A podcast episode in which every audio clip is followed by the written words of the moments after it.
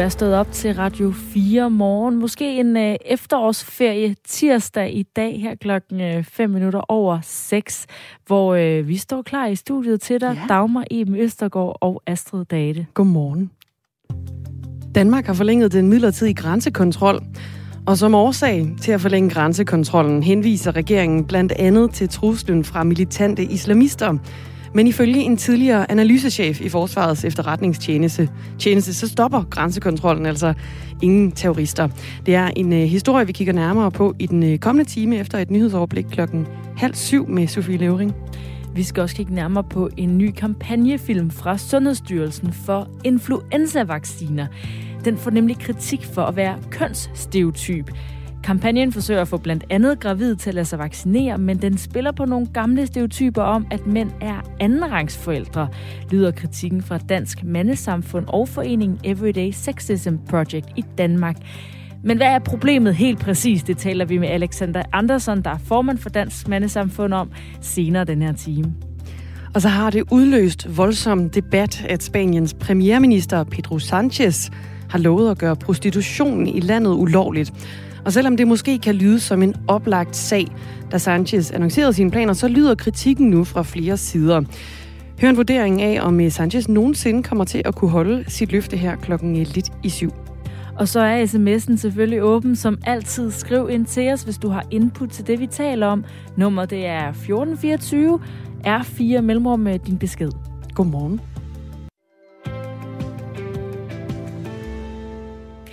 Der kan være en løsning på vej til de mange PFAS-forurenede områder rundt om i landet. For lidt over en måned siden, der kortlagde Miljøstyrelsen, at der er 188 potentielt forurenede brandøvelsespladser rundt om i landet, hvor brandskum med det svært nedbrydelige stof PFAS er blevet brugt. Og den her kortlægning, den kommer efter, at øh, 188 borgere, simpelthen det samme antal, i Korsør har fået konstateret forhøjet kolesteroltal, efter at have spist kalvekød fra køer, som græssede på forurenede marker nær brandskolen. Men nu kan en løsning blive at rense PFAS-forurenet jord i en specialiseret jordanlægsmaskine, og på den måde rense PFAS-forurenet vand i et vandrensningsanlæg. Det bruger man nemlig disse uger på at teste. Teknologisk Institut er tilknyttet det her projekt, og her håber man allerede fra næste år at kunne fjerne forurening fra brændskolejorden og brændskolevandet. Godmorgen, Rikke Markfod. Er du med, Rikke Markfod? Jeg tror, vi har tabt en forbindelse til Rikke Markfod. Hun er projektleder ved Teknologisk Institut. Vi forsøger lige at, vi prøver lige at ringe, ringe, ringe hende op igen. Så kan jeg altså lige øh, også få, øh, præciseret det her, de er i gang med at undersøge. Det er nemlig en løsning, hvor man renser det her PFAS-forurenede jord i både henholdsvis en specialiseret jordanlægnings, jordanlægsmaskine og en vandrensningsanlæg, som så kan rense det PFAS-forurenede vand.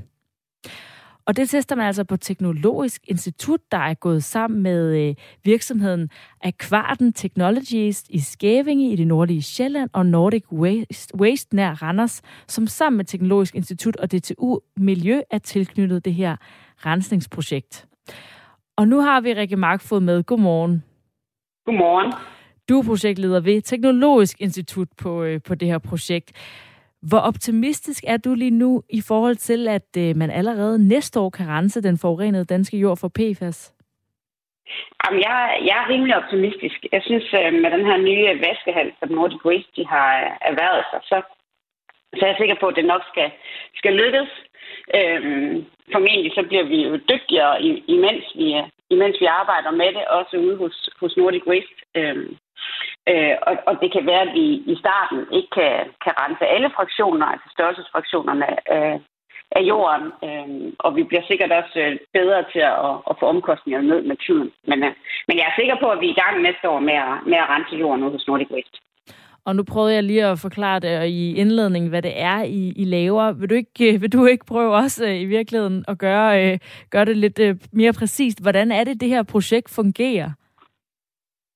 Øhm, jo, altså, altså øhm, man kan sige, øh, jeg vil ligesom delt op i, i fire faser, hvor man øh, først skal, skal flytte jorden øh, fra det forurenede site og så hen til Nordic Waste. Øhm, og når det så er der, så, så kører det så igennem øh, vaskehallen hos, hos Nordic Waste.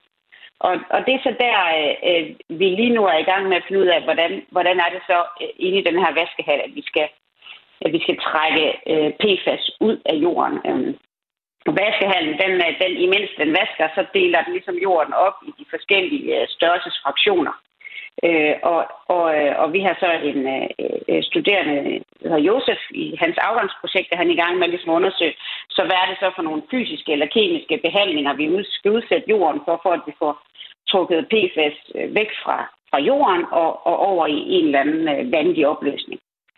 Øhm, og så har vi så øh, PFAS i, i den vandige opløsning, og, øh, og det er så her Accordant Technologies, de kommer ind i billedet, fordi de er vanvittigt dygtige til at få, få renset det her vand, altså så vi får PFAS øh, også ud af, ud af vandet.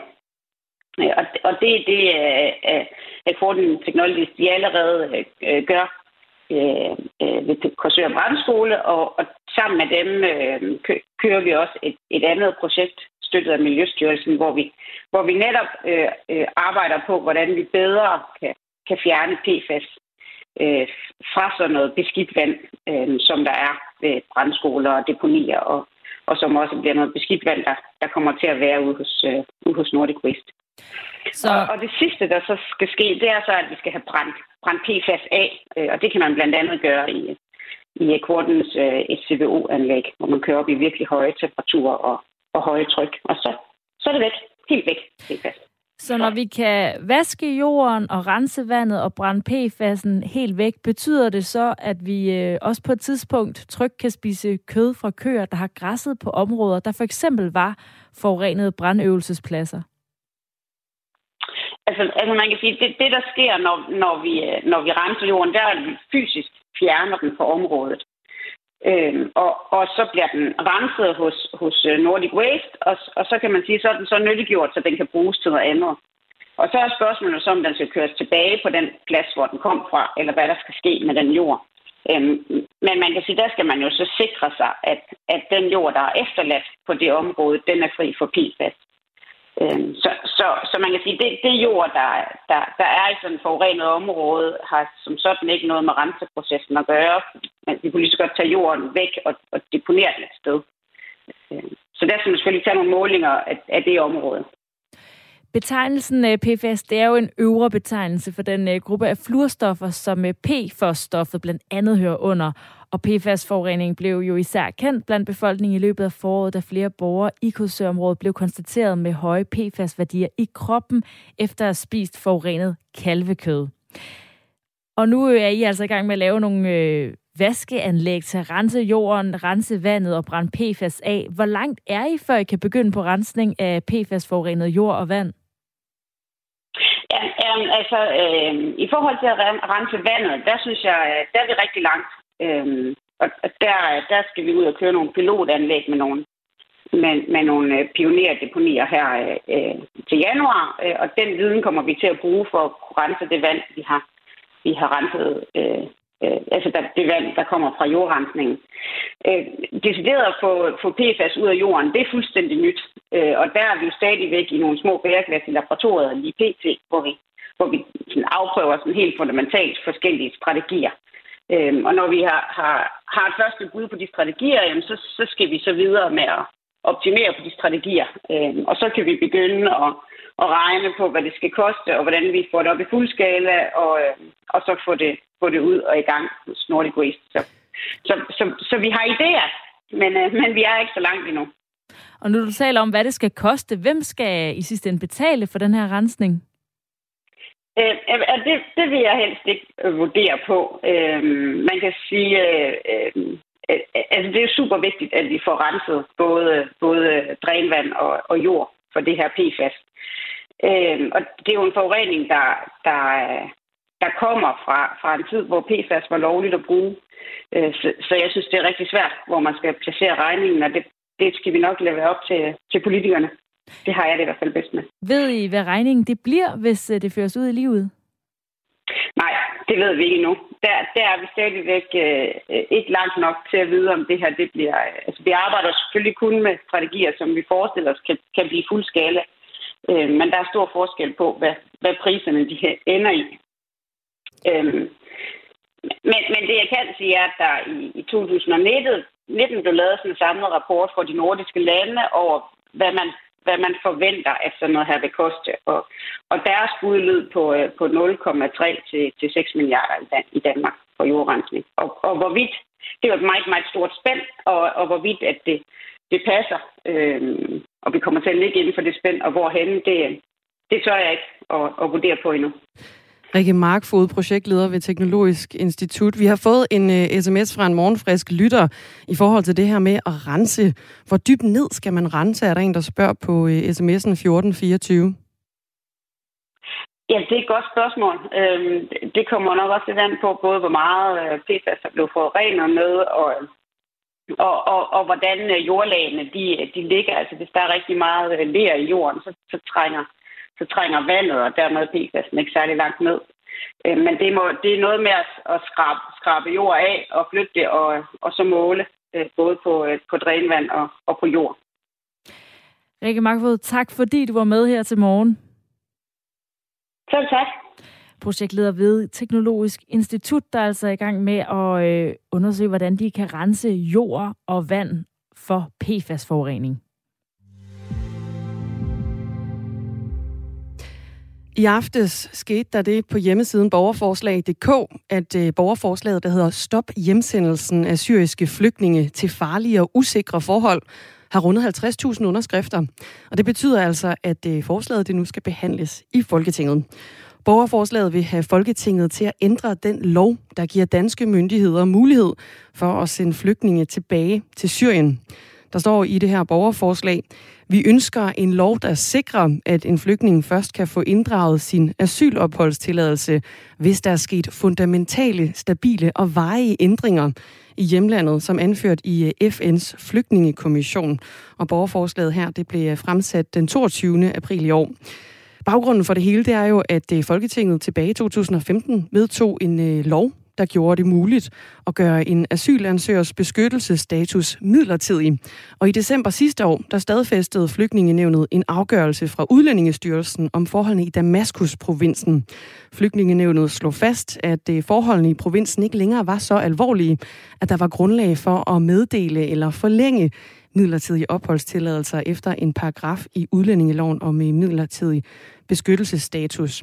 Og vi forsøger altså at få øh, en af forslagsstillerne med på den her historie, fordi hvad er det egentlig, de her fundamentale, stabile og veje ændringer, hvad ligger der egentlig i det? Det er en af de historier, vi forsøger at øh, løbe hjem her i øh, Radio 4 morgen i dag.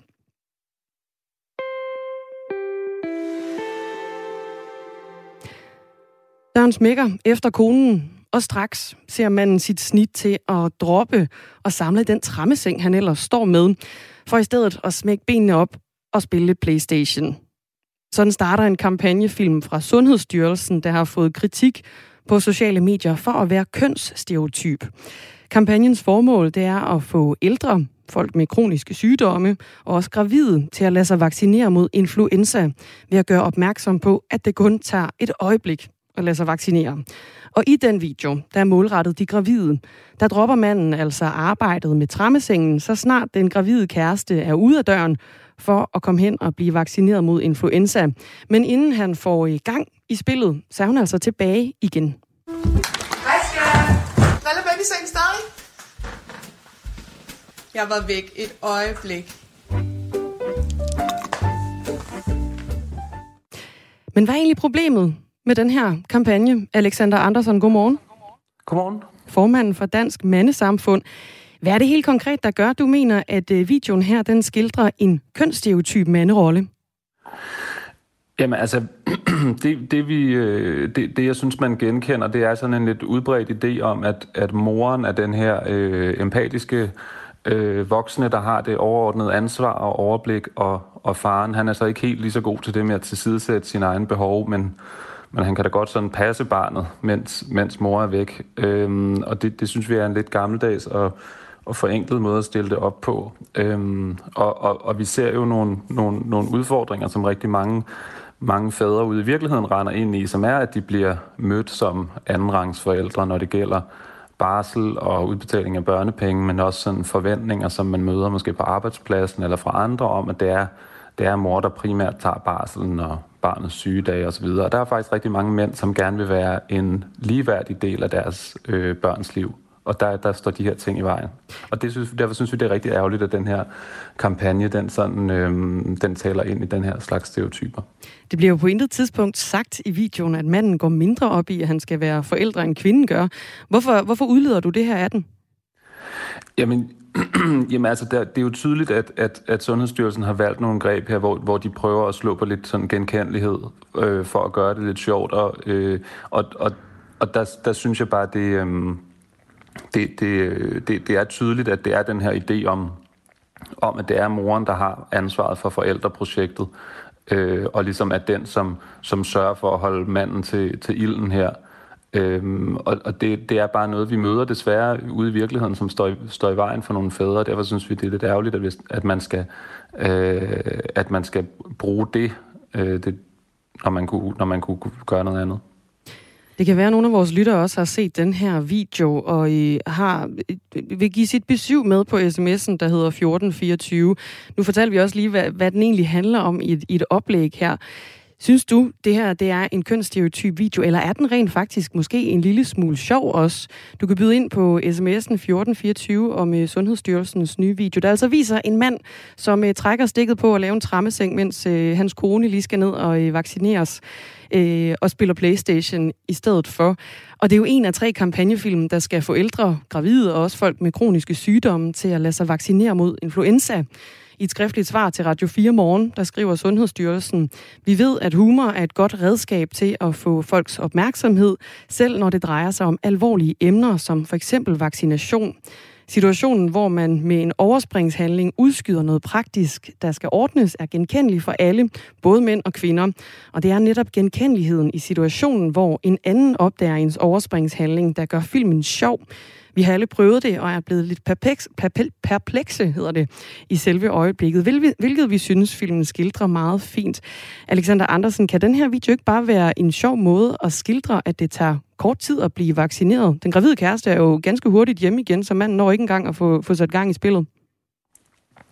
Jo, men jeg synes slet ikke, det ene udelukker det andet, og, og det, det, det, det, altså, det er heller ikke, fordi jeg siger, at den ikke er sjov, øhm, og det er heller ikke, fordi jeg siger, at man ikke må lave sjov, og jeg synes, at det, jeg forstår godt, at Sundhedsstyrelsen gerne vil, gerne vil gøre sin kommunikation lidt let øh, og, og, og appellerende på den måde. Øh, jeg synes bare, det er ærgerligt, hvis, hvis vores offentlige myndigheder, de sådan forfalder til nogle, nogle, nogle stereotyper, som faktisk er skadelige, øh, når, når, de skal, når de skal kommunikere til folk. Vi vil heller ikke ønske os øh, trafiksikkerhedskampagner, som lavede sjov med, at kvinder ikke kunne køre bil, eller hvad ved jeg. Øh, og, og, og jeg er sikker på, at det her er genkendeligt for mange, og der er sikkert mange, som øh, kender nogle fædre, der er nogle drengerøver, og så kan de sådan se lidt øh, i det her. Øh, men, men, men vores perspektiv er jo, at vi ser, at der er rigtig mange mænd, som faktisk øh, ikke kan komme til at være ligeværdige forældre, blandt andet på grund af de her stereotyper, så det er derfor, vi gerne vil dem til livs. Er det der, hvor du mener, at videoen den er jamen, skadelig i den her kønsstereotyp, du mener, den fremviser? Jamen, jeg synes, de her stereotyper er skadelige på, på et samfundsplan, og, og, og, og, og så bliver det her jo bare en del af det. Men der, og der er jo ikke noget, altså selvfølgelig er det her med, selvfølgelig er det humor, og, og det er jo, hvad kan man sige, det er det ældste trick i bogen øh, for alle, der har set stand-up comedy, eller hvad ved jeg, øh, at lave sjov med kvinder og sådan, og mænd er sådan. Øhm, og det kan godt være, at Sundhedsstyrelsen ikke har tænkt det på den måde, men jeg er ret sikker på, at en stor del af den genkendelighed, der er i det her, det handler altså også om kønsroller, og ikke kun om, hvordan det er at blive taget i at udskyde noget. Netop som du også selv nævner, så er der jo mange andre, der også bruger de her kønsstereotyper. Det er jo blandt andet i sådan nogle bettingreklamer osv., hvor man fremstiller kvinder, øh, som øh, måske ikke så kloge ud i, i, i spil. Burde man så stoppe med at gøre det, eller hvad? Øh, jamen det synes jeg da egentlig ville være, ville være strålende, hvis man holdt op med at gøre det. Men, men, men, men her, det synes jeg faktisk er en helt anden diskussion, fordi, fordi det handler om en offentlig myndighed, så, så er det jo ikke et spørgsmål om censur eller ytringsfrihed, eller øh, hvad, hvad er sjovt eller ikke sjovt. Det er jo et spørgsmål om, øh, at man har en, vi har en myndighed her, som arbejder for vores allesammens øh, penge, og som, som, som opdrager på os alle sammen og repræsenterer os alle sammen. Så jeg synes egentlig, det er en helt naturlig, naturlig del af den offentlige samtale, at, at vi stiller kritiske spørgsmål ved, om det bliver gjort på en måde, som opdrager os til noget godt. Og her, der synes jeg det, desværre, det opdrager os også lidt til noget ikke så godt. Men er det ikke efterhånden lidt svært at kunne lave noget som helst med en eller anden form for glimt i øjet, uden at nogen bliver krænket over det? Øh, jamen, det kan godt være, og, og, og vi er heller ikke ude i, at øh, folk ikke må lave sjov med mænd eller køn eller et eller andet ude i samfundet. Nu taler vi om, hvordan skal Sundhedsstyrelsen kommunikere, og offentlige myndigheder de har en, en, en lovpligt til at fremme ligestilling i deres arbejde.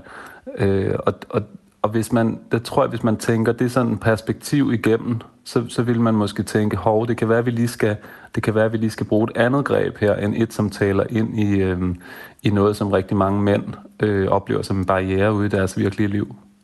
Det her, det er jo bare øh, en video i en kampagne. Hvad for nogle konsekvenser har den i det store billede? Altså hvis den her kønsstereotyp spiller, øh, spiller det, altså spiller det en rolle, når det bare er en kampagne og en video i det store billede? Øh, jamen, det er jo svært at sige, om en kampagne øh, gør, har en konsekvens i sig selv, men man kan sige, hvis, hvis vi gerne vil gøre op med, at mænd øh, forventes at være dårligere forældre, øh, end kvinder gør, så, så er der jo rigtig, rigtig mange steder, vi, vi er nødt til at gøre, lave noget om. Og det er jo både, undskyld, det er jo både ude i medierne, og det er inde i familierne, øh, at vi skal have ændret på de forventninger. Så, og jeg synes, det, det er da helt oplagt at starte med der, hvor vores, hvor vores offentlige myndigheder de kommunikerer, ligesom at vi selvfølgelig mener, at, at offentlige myndigheder skal sende deres øh, post til både moren og faren, og at øh, de skal give lige meget øremærket overlov, og at de skal øh, øh, udbetale børnepengene ligeligt til begge forældre. Så man viser, at vi har en forventning om, at man øh, er, lige så, er en lige så vigtig forælder, når man er far, som når man er mor. Vi ville jo rigtig gerne have haft et interview med en repræsentant fra øh, Sundhedsstyrelsen her til morgen, men i et skriftligt svar fra Anne Ryborg, der er kampagneleder og specialkonsulent i Sundhedsstyrelsen, der lyder det blandt andet sådan her. Vi er naturligvis ked af, at der er nogen, der oplever, at vores kampagnefilm skildrer manden som en mindre ansvarlig forælder. Det er bestemt ikke vores intention. Tværtimod tager han jo netop ansvar for det kommende barn ved at sørge for at samle babysengen, så hans højgravide partner får tid til at blive vaccineret mod influenza. På den måde bliver deres ufødte barn også beskyttet mod influenza. Pointen er så, at han tror, at han har masser af tid til både at game og samle seng, inden hun kommer tilbage, men det har han ikke, da det kun tager et øjeblik at blive vaccineret. Alexander Andersen, formand for øh, Dansk Mandesamfund, hvad tænker du om øh, det svar? Jamen, jeg, jeg er sikker på, at den intention er fuldstændig rigtig. Øh, jeg siger bare, at jeg tror, der vil være mange, der oplever den på en anden måde. Jeg tror, at en stor del af den genkendelighed, der er, det er øh, ideen om, at faren han øh, udsætter, øh, han, han ikke udsætter sit eget behov lige så meget som, som øh, moren gør. Øhm, og at det er en vigtig ting for at være en, en god forælder, at det er moren, der ligesom har den her stemme af forpligtelse, Øhm, så jeg er sådan set ikke ude, ude efter Sundhedsstyrelsens intention, men jeg, jeg, tænk, jeg synes bare, det er, det er landet øh, uheldigt, øh, og det synes jeg godt, man kan være kritisk overfor. Lige her øh, til slut, Alexander Andersen, bør man helt lade være med at lave sjov med de her sådan, jamen, jo klassisk stereotype kvinde- og manderoller i kampagnefilm for eksempel og reklamer? Jamen, jeg synes, øh, jeg synes folk, folk ude i virkeligheden må jo lave sjov med, hvad de har lyst til, men, men jeg, synes, det, jeg synes, det er rigtig ærgerligt, hvis vores offentlige myndigheder de, øh, forfalder til stereotyper om, og det er sådan set uanset om det er køn, eller race, eller alder, eller hvad det måtte være, øh, når de skal oplyse os. Fordi de, de stereotyper, de, de har faktisk rigtige konsekvenser ude i øh, menneskers liv. Sagde Alexander Andersson. Tak for det. Selv tak formanden for Dansk Mandesamfund, altså på en øh, kampagnevideo, som øh, er kommet ud fra Sundhedsstyrelsen, der skal få blandt andet gravide, kronisk syge og øh, ældre til at blive vaccineret mod influenza. Og der er så den video, hvor man skal opfordre de gravide, som altså i hvert fald ifølge Alexander Andersen øh, fremstiller en, øh, en kønsstereotyp manderolle. Han dropper jo at bygge den her trammeseng, da hans kæreste forlader lejligheden, for i stedet for at spille Playstation. Han tænker, han har tid nok.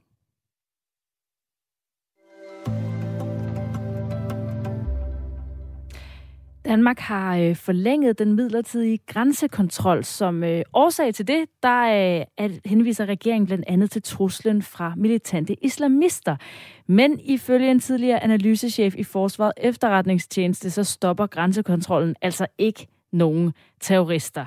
Så øh, det her argument for at forlænge grænsekontrollen, det holder altså ikke øh, med, det, med den årsag. Det skal vi høre mere om, hvorfor lige på, anden, på den anden side af et nyhedsoverblik. Klokken den er nemlig halv syv.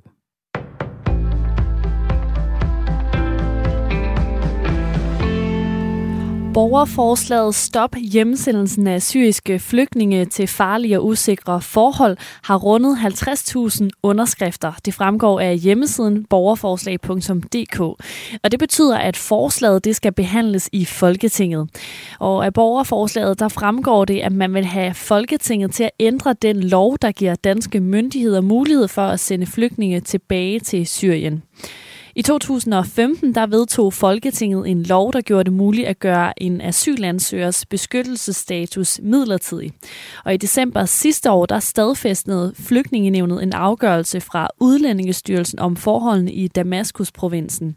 Og her der slog flygtningenevnet fast, at forholdene i provinsen ikke længere var så alvorlige, at der var grundlag for at give eller forlænge midlertidige opholdstilladelser efter en paragraf i udlændingeloven om midlertidig beskyttelsesstatus. Og i henhold til paragrafen, så bliver der givet opholdstilladelse med henblik på midlertidigt ophold. Hvis, citat, hvis udlændingen ved en tilbagevenden til sit hjemland risikerer dødstraf eller at blive underkastet tortur eller umenneskelig eller nedværdigende behandling eller straf. Stress er en folkesygdom, som kan ramme i de fleste aldersgrupper, men de 65-74-årige er de mindst stressede. Det konkluderer nye analyser om stress fra Region Midtjyllands forskningshus de facto. Og her der ligner kurven over befolkningens stresstilstand gennem årtier en hockeystav. Den er i top hos de helt unge og falder så stødt nedad år, ned over årene for at gå helt i bund hos de 65-årige. Og så stiger den ellers lidt igen i midten eller slutningen af 70'erne. Det siger seniorforsker Finn Breinholt Larsen fra Defektum. Så man befinder sig i sådan et, et sweet spot, kan man sige, hvor øh, der er rigtig mange ting i livet, som, som øh, er blevet lettere, og, øh, og man har styr på tingene. Og der er flere forskellige faktorer, som gør, at de 65-74-årige er de mindst stressede. Det er også fordi, den her gruppe er et sted i livet, hvor øh, de der forlader arbejdsmarkedet. Nogle har forladt arbejdsmarkedet. Økonomien er god. Øh, boligsituationen er god. Altså nogle af de ting, som klemmer de yngre aldersgrupper, dem, er man, dem har man ligesom styr på. Irakiske styrker har anholdt en mand, der mistænkes for at være hjernen bag et bombeangreb i Bagdad i 2016, som kostede over 320 mennesker livet. Det oplyser landets premierminister ifølge nyhedsbyrået AFP. Og angrebet i 2016 var et af de dødeligste i verden siden terrorangrebet på World Trade Center i New York den 11. september 2001. Og ifølge Iraks premierminister, så blev den mistænkte anholdt i forbindelse med en efterretningsoperation uden for landets grænser, men det fremgår ikke, hvilket land han blev anholdt. Og den mistænkte menes at tilhøre den islamistiske bevægelse Islamisk Stat, der i sin tid tog skylden for angrebet i Bagdad i 2016. Og dengang der døde mindst 323 mennesker, da en lastbil fyldt med sprængstoffer eksploderede ved siden af et indkøbscenter fyldt med mennesker, der var ude for at fejre afslutningen på ramadanen. Og så tager vi en vejrudsigt. Det bliver overskyet og diset, og i løbet af dagen så vil det også være stedvist tåget med lidt regn ind imellem. Temperaturen mellem 12 og 15 grader. Det var nyhederne på Radio 4.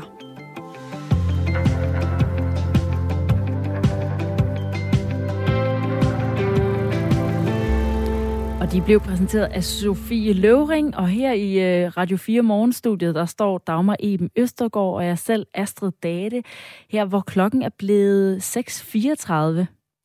Og øh, om ikke så forfærdeligt længe, så skal vi have en historie om den spanske premierminister.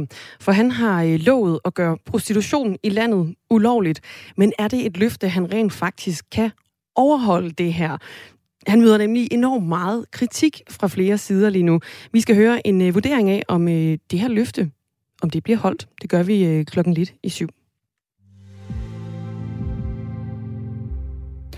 Danmark forlænger den midlertidige grænsekontrol med 6 måneder, så den gælder frem til 11. maj næste år. Det har den danske regering meddelt EU i et brev underskrevet justitsminister Nick Hækkerup.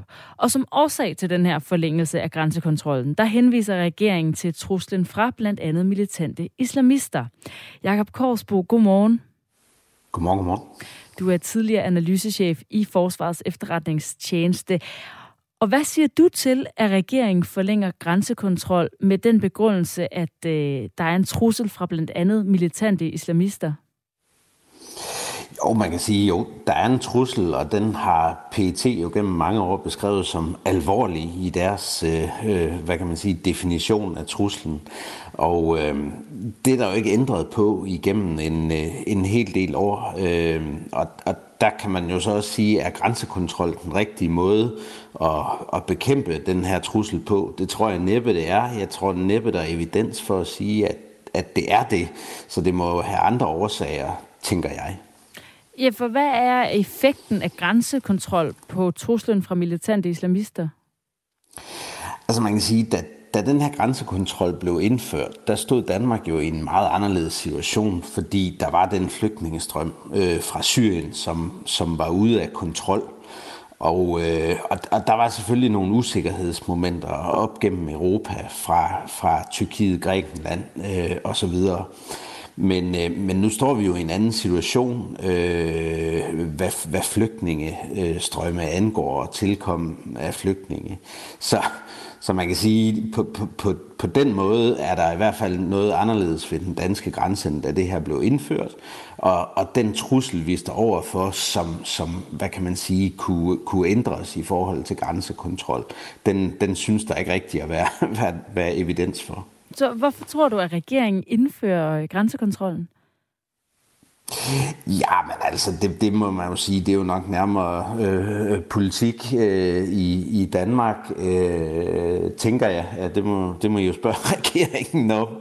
Øh, men, men altså, hvis det skulle stå til troende, at der var noget med i, i, i militante islamister lige i øjeblikket, så ville man jo kunne se det, når, når FE øh, om, øh, om kort tid udgiver sin risikovurdering, og, og PET øh, også bør udgive deres vurdering af terrortruslen mod Danmark. Øh, nu har den jo været øh, udsat nogle gange af, af justitsministeren de senere år. Men, men, øh, men, men normalvis vil man jo kunne se sådan noget, og det, det tror jeg simpelthen ikke, der er, der, der, hvad kan man sige, øh, evidens for. Øh, så, så, så det må være et politisk spørgsmål i Danmark. Og vi ville gerne have spurgt justitsminister Nick Hækkerup, om han ville uddybe også øh, den her terrortrussel, men han holder efterårsferie og øh, vil øh, ikke udtale sig, men henviser til retsordfører Kasper Sandkjær og udlændingeordfører Rasmus Stoklov. Og ingen af dem har heller vil deltage i et interview om den forlængede grænselukning. Så øh, nu, øh, nu tager vi øh, dit bedste bud, Jacob Korsbro. Øh, Schengen-samarbejdet det indebærer jo, at de indre grænser i EU reelt er ophævet. Grænsekontrollen ved EU's ydre grænser varetages så af lande, der har grænser til resten af verden. Men på grund af flygtningekrisen i 2015, der indførte flere lande året efter i 2016 den her midlertidige grænsekontrol. Det var blandt andet Danmark, Tyskland, Sverige og Norge. Og det er muligt, når der er tale om hensyn til den interne sikkerhed i landet. Men grænsekontrollen må højst forlænges 6 måneder ad gangen. Derfor omtales den som midlertidig, selvom den altså har været i stand i over 5 år, og nu altså bliver forlænget igen til den 22. Nej, 11. maj næste år. Og Jakob øh, Korsbo, ved du om grøn, den her grænsekontrol nogensinde har stoppet nogen terrorister de sidste fem år? Det, det, kan, det kan jeg ikke sige øh, autoritativt, øh, fordi det, det, det, det er der jo ikke oplysninger om.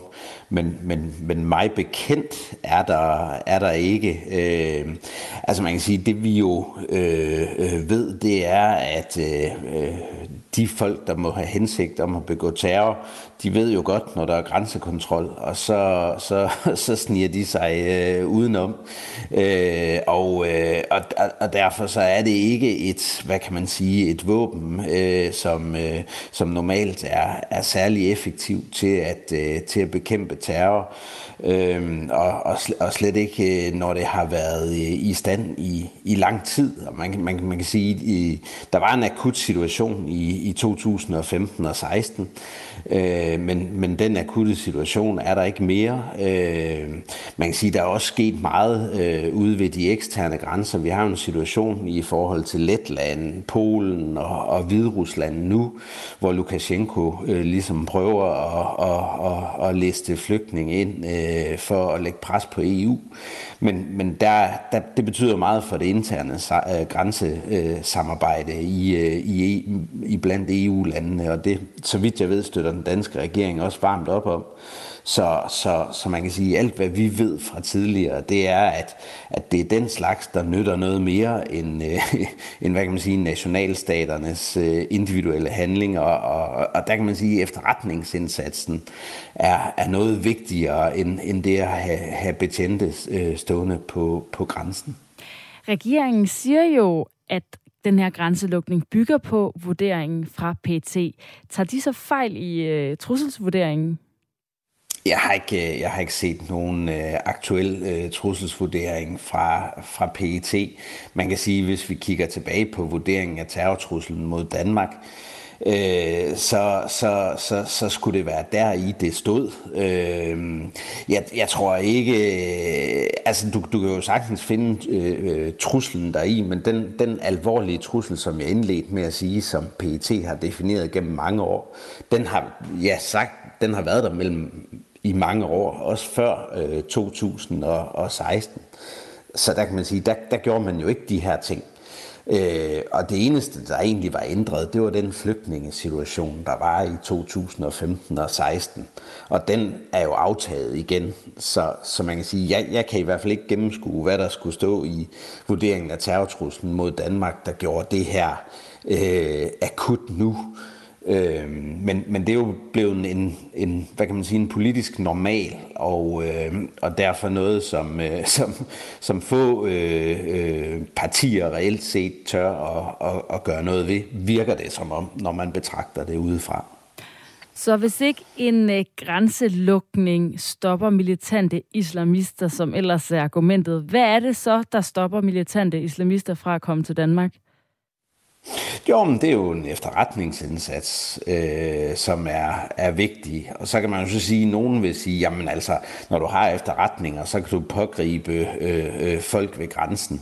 Men altså, der kan man jo bare sige, det, det, det, der er ikke ret meget evidens for, at det er det, der reelt sker øh, på selve øh, grænsen, fordi den, den er dem, der måtte have interesse i at gøre noget. Øh, de kører ikke over grænsen ned ved Frøslev, eller, eller tager tager øh, øh, færgen fra, fra Putgarden til Rødby og, og viser deres pas. Så, så man kan sige, den, den, den indsats, der skulle stoppe det, det er en efterretningsindsats, og så er det opfølgende politiarbejde i Danmark, øh, mere end, end selve grænsekontrollen. Det, det er et mere symbolsk, øh, et mere symbolsk angreb, hvis jeg må sige det. Indgreb, undskyld. Og jeg vil gerne lige gentage, at vi jo har forsøgt at øh, få fat i både justitsminister Nick Hækkerup og øh, Socialdemokratiets retsordfører Kasper Sandkjær og udlændingordfører Rasmus Stocklund, men det har altså ikke været muligt at få et interview med nogen af dem i dag om den forlængede grænselukning, så øh, vi er glade for at have haft dig med her til morgen, Jakob Korsbo. Tak for det. Selv tak. Tidligere analysechef i Forsvarets efterretningstjeneste. Og der er tækket en sms ind på 1424. Der er en lytter her, der skriver, Godmorgen. Jeg synes, der burde være kontrol ved grænsen, uanset hvad, eller om der er en trussel for Danmark eller Norden. Og jeg synes, det er forkert at have en åben grænse, for man aner intet om, hvad der kommer ind i Danmark. Hilsen Kim, som lige er kommet på arbejde. Tak for det, Kim. Og du kan også skrive øh, ind til os derude, der lytter med. Det er 1424 R4 mellemrum din besked her til Radio 4 morgen, hvor Dagmar Eben Østergaard og jeg selv, Astrid Date, står i studiet, hvor klokken er blevet næsten kvart i syv.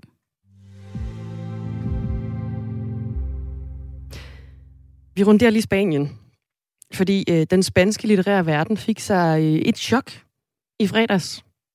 Det var da bogprisen Planeta blev uddelt i Barcelona. Vinderen af prisen blev nemlig forfatteren, der hed Carmen Mola, og det er ikke det, der chokker, egentlig. Fordi hun er sådan set en ganske populær forfatter i Spanien. Men det, der chokerede, det var hvem, der trådte på scenen for at modtage prisen og holde takketalen. Det var nemlig ikke en kvinde, der trådte på scenen. Det var ikke en, der lignede en, der kunne hedde Carmen. Det var tre midaldrende mænd, der trådte op på scenen. Det skriver øh, flere medier om, herunder øh, DR og, øh, og CNN. Carmen Mola viser sig nemlig at være et pseudonym for tv-manuskriptforfatterne Agustin Martinez, Jorge Diaz og Antonio Mercero. Det er jo altså overraskende. Det synes folk sikkert var øh, super fedt. Jeg tænker i hvert fald, at det har været en dejlig overraskelse, at man forventer en øh, kvinde på scenen, men opkommer altså øh, tre midaldrende mænd. Der var ikke nogen, der havde regnet med, at der var tre mænd, der stod bag det her forfatternavn. Blandt andet jo fordi, at der på hjemmesiden øh, for forlaget er en, øh, en serie af billeder af en kvinde, som kigger væk fra kameraet, og at hun også tidligere er blevet beskrevet som en universitetsprofessor, der boede sammen med sin mand og børn i Madrid. Er det at trække et pseudonym lidt for langt? Det er jeg slet ikke klar over, at man, altså, om det, jeg har altid tænkt, pseudonymet, det var bare et navn. Altså et yeah. navn, man ligesom skrev under. Men og så de har jo så lavet en billeder ud og alt det karakter. Der. De har lidt lavet en karakter på hende, ja. Det har de sådan set. Og det er også, altså, det er der jo så også nogen, der selvfølgelig retter kritik af. Nyheden om øh, den, de sande forfattere bag Carmen Mola pseudonymet, de har øh, modtaget noget kritik, og det er blandt andet fra en anden forfatter og en feminist, Beatrice Chimeno, tror jeg, man udtaler det, som, øh, som tidligere også har været direktør for Kvindeinstituttet i Spanien. Og hun siger, udover at bruge et kvindeligt pseudonym, har disse mænd brugt år på at give interviews. Det er ikke kun navnet. De har lavet en falsk profil for at lokke læsere og journalister til. I svindlere, skriver hun på Twitter. Men det er jo ikke så usædvanligt, altså det her med, øh, med pseudonym. Det hører man jo øh, om indimellem. Ikke? Man har hørt om det før. Jeg har aldrig hørt om, at det var et kvindeligt pseudonym med Nej, mænd bagved. Ofte, ofte har man hørt om øh, kvinder, der har skrevet som mænd, altså yeah. især altså, i gamle dage, så at sige, fordi at det var sværere at få en bog ud, og det var svært at blive læst, og der var en eller anden øh, idé om, at øh, det var bedre litteratur fra en mand, og så skrev kvinderne under et mandligt navn, for øh, at det ikke ligesom skulle blive en forhindring for, at deres bøger blev købt. Vi har jo et fint eksempel fra Danmark. Karen Bliksen. Hun skrev blandt andet under Isak Dinesen, og af nyligere eksempler, der er også øh, kvinder i nyere tid, der har gjort samme nummer, som, øh, som Karen Bliksen gjorde i sin tid. Det er J.K. Rowling. Ja, hun lå være med at bruge sit øh, fornavn. Det var meget bevidst, hun hed J.K. Rowling, så man ikke kunne se på navnet, om hun var mand eller kvinde. Men hun har også udgivet noget under et pseudonym. Robert Galbraith. Det er en krimiserie, ja, hun har lavet efterfølgende. Om en detektiv. Efter Harry Potter-bøgerne. Mm, lige præcis. Hey, hvis der er en lytter, der sidder derude og øh, kan komme i tanke om et andet tilfælde er mænd, der har stået bag et kvindeligt pseudonym, så må man faktisk godt lige skrive ind. 1424, start med R4, lav et mellemrum og øh, skriv det ind. Jeg kan simpelthen ikke komme i tanke om en af dem.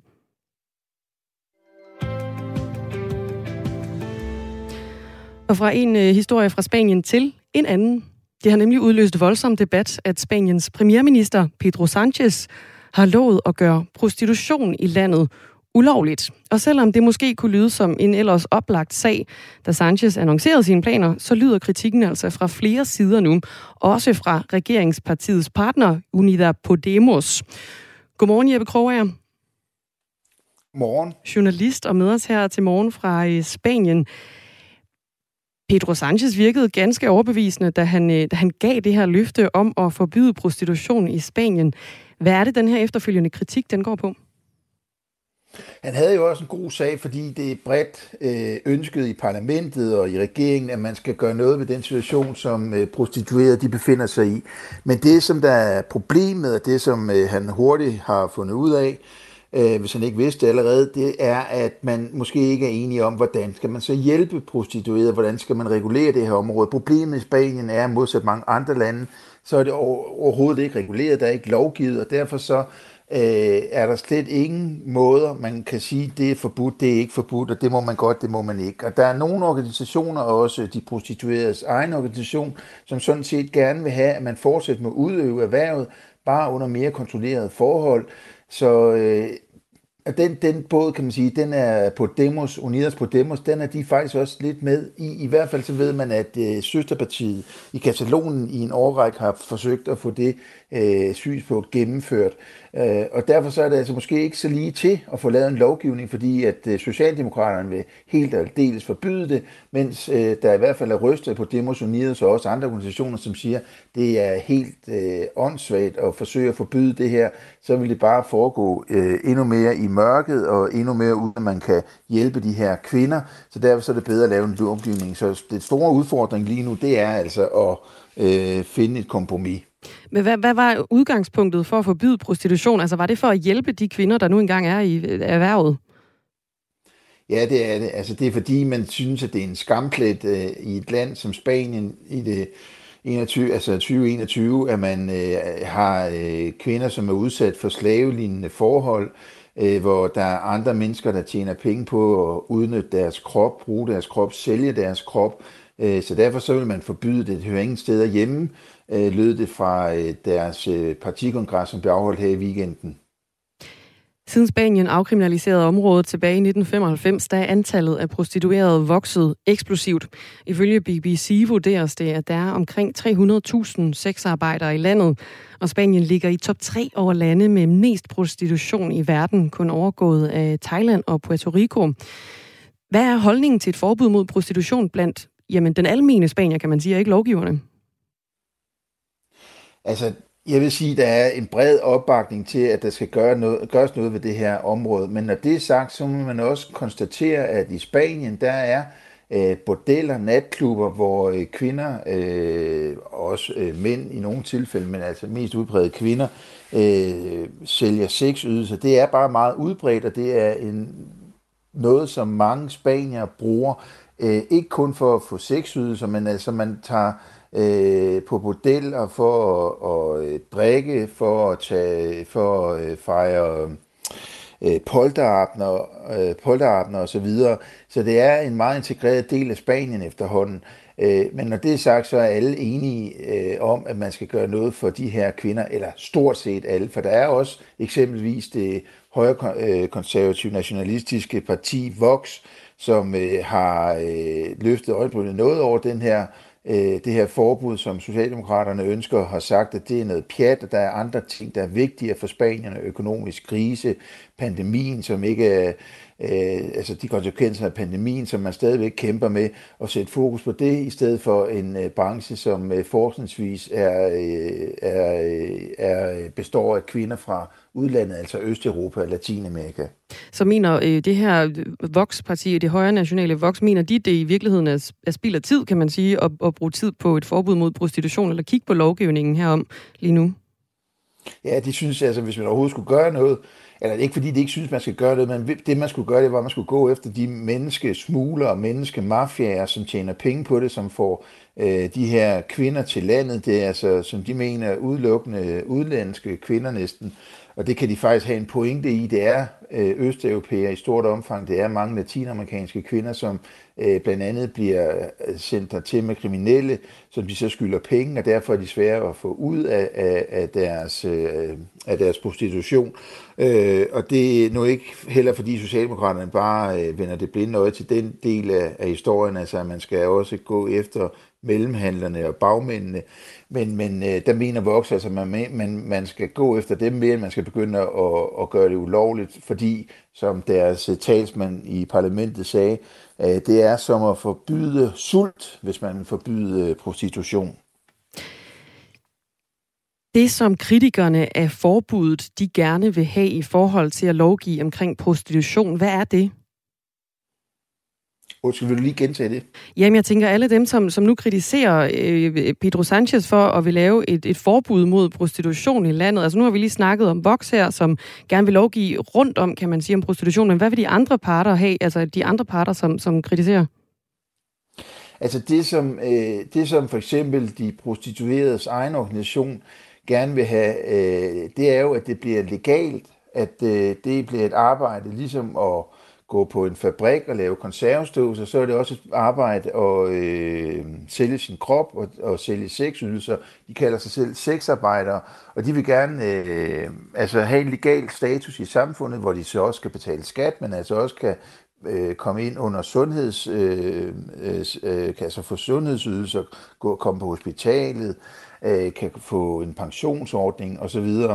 Øh, og øh, det er der altså også andre organisationer, som, som mener, at det er, at det er en øh, vigtig ting. Også feministiske organisationer. Det er der en meget øh, skal vi sige, højrystet debat omkring i, i Spanien lige nu øh, hvorvidt man øh, frit kan være sexarbejder, altså man kan, om, om man kan det overhovedet, altså eksisterer der en fri, fri sexarbejder, eller det er bare noget, de siger, de er, i virkeligheden så har de traumer med sig på grund af noget, de har oplevet i bag, bag, øh, barndommen osv. Altså findes det begreb en fri øh, sexarbejder? Det er der nogen, som mener ja, og, der, og dem skal man hjælpe. Øh, så en anden del af den øh, debat, altså hjælpe med lovgivning, så er der den anden øh, del af debatten, øh, som også handler om, at hvis man bare forbyder det, så vil den her industri, den her øh, branche, den vil bare fortsætte endnu mere i mørket, i periferien, og så vil der være endnu sværere at hjælpe kvinder, fordi der er jo øh, prostitutionsbranchen i, branchen i Spanien er jo et øh, vidt forgrenet net. Der er dem, som øh, har en lejlighed, de bor i, og så sælger mm. deres ydelser derfra. Der er dem, der går på gaden, og så er der så også dem, der arbejder i natklubber, og dem, der går på gaden, er måske lavest i hierarkiet, og dem, der har de værste og kummerligste forhold. Og hvis øh, de bliver skubbet endnu længere ud af et forbud, ja, så er de måske endnu sværere at hjælpe. Med al den her kritik, der rammer forslaget fra premierminister Pedro Sanchez i, øh, i Spanien, kommer, kommer han så til at kunne holde det her løfte, som du ser det, Jeppe Kroger? Det er et godt spørgsmål. Altså, det er jo faktisk noget, som Socialdemokraterne lovede at de ville gøre noget ved allerede, da de øh, førte valgkamp og fik magten for øh, over to år siden nu. Æh, og det er altså ikke noget, de har gjort noget ved indtil videre. Måske fordi det er kompliceret at finde en løsning, måske fordi de ikke er enige med deres øh, regeringspartner. Jeg tror, at de er meget opsatte på det, men jeg tror også, at det kan blive svært at nå til enighed og svært om, om at få, få en lovgivning. Øh, så jeg tror ikke, det ligger lige om hjørnet, men jeg øh, tror da, at de vil få en lovgivning på plads inden deres mandat udløber om to år, men jeg er godt klar over, at det har altså også lange udsigter. Sagde Jeppe Kroger. Tak. Selv tak. Journalist med os her til morgen øh, fra Spanien. Det tog lidt af charmen fra øh, fodboldkampene, også i tv, da coronapandemien betød, at der ikke sad noget publikum på tribunerne til kampene. Men øh, bedst som, at øh, fodboldfansene jo er kommet tilbage fuldtalligt og øh, kan huge og juble med, når der bliver spillet bold, så må det engelske fodboldlandshold alligevel undvære deres fans i de to første hjemmekampe i øh, deres Nation League næste år. Det skriver The Guardian. Det engelske fodboldlandshold har nemlig fået en straf fra UEFA efter de øh, kaotiske og voldelige scener, der udspillede sig i forbindelse med EM-finalen på Wembley i juli, hvor de tabte guldet til Italien. Og det trækker tråd helt ind i næste år. Lige præcis, og øh, det der skete var jo et øh, stort antal engelske fans, der brød ind på stadion til kampen, selvom de ikke havde billetter til at se den. Og UEFA mener altså ikke, at der er blevet gjort nok for at håndtere det, så de har fået den her straf for manglende orden og disciplin, både inden for omkring stadion, som øh, de skriver. Og det er altså øh, to hjemmekampe næste år, hvor de var undvære deres fans, og så skal det engelske fodboldforbund også betale en bøde på 100.000 euro, som øh, også er en del af straffen. Det engelske fodboldforbund de siger i en pressemeddelelse, at selvom vi er skuffet over dommen, så anerkender vi udfaldet af UEFA's beslutning. Hjemmekampene, hvor England spiller uden fans, de bliver altså i juni måned næste år, men det er ikke øh, til at sige lige nu, hvem det er, de skal møde. Til gengæld så er det ikke første gang, at det engelske fodboldforbund har fået en bøde af UEFA. Det gjorde de i samme turnering EM, også i år efter deres kamp mod Danmark, hvor Nå, at ja. et uh, laserlys blev peget direkte mod uh, vores målmand, Kasper Schmeichel. Det var jo en fadese. Fuldstændig. Og der var også, øh, de fik, det var både det med laserlys i ansigtet, og så var det også, at der var rigtig meget larm på Wembley, da der blev sunget nationalsang, den danske nationalsang. Så blev der buet, mm og larmet, og der blev kastet fyrværkeri under den danske nationalsang. Og det koster altså også det engelske fodboldforbund 30.000 euro i bøde som straf. Ja, okay. Så uh, tilskuerballade, det går altså ikke uh, utilsigtet hen under EM i fodbold. Men altså 30.000 euro og 100.000 euro, det er jo et greb i lommen, forestiller jeg mig, for det engelske fodboldforbund. 100.000 euro, det er alligevel 750.000 kroner. Jamen, der er mange penge i fodbold. Jamen, det... det så, forestiller jeg mig i hvert fald, uden at måske, vide alt muligt om... Øh... Det er måske mere symbolsk, men, men to kampe uden fans, det må alligevel gå ondt. Ja, Ej, det er da surt. Det er jo det, der gør fodbolden. Lige præcis. Det her det er Radio 4 Morgen, du øh, lytter til i dag med Astrid Date og Dagmar Eben Østergaard på en tirsdag. Og øh, lige efter et nyhedsoverblik, så skal vi øh, have en historie om øh, Bubel, altså pædagogernes øh, forbund, på en historie om en ny undersøgelse, der viser, at 7 ud af 10 pædagoger, de ofte står alene med over 20 børn ad gangen. Noget af en mundfuld. Ja, jeg har prøvet sådan noget øh, vikar for en klasse alene, 30 børn. Det er altså hårdt. Klokken den er syv, nu er der nyheder.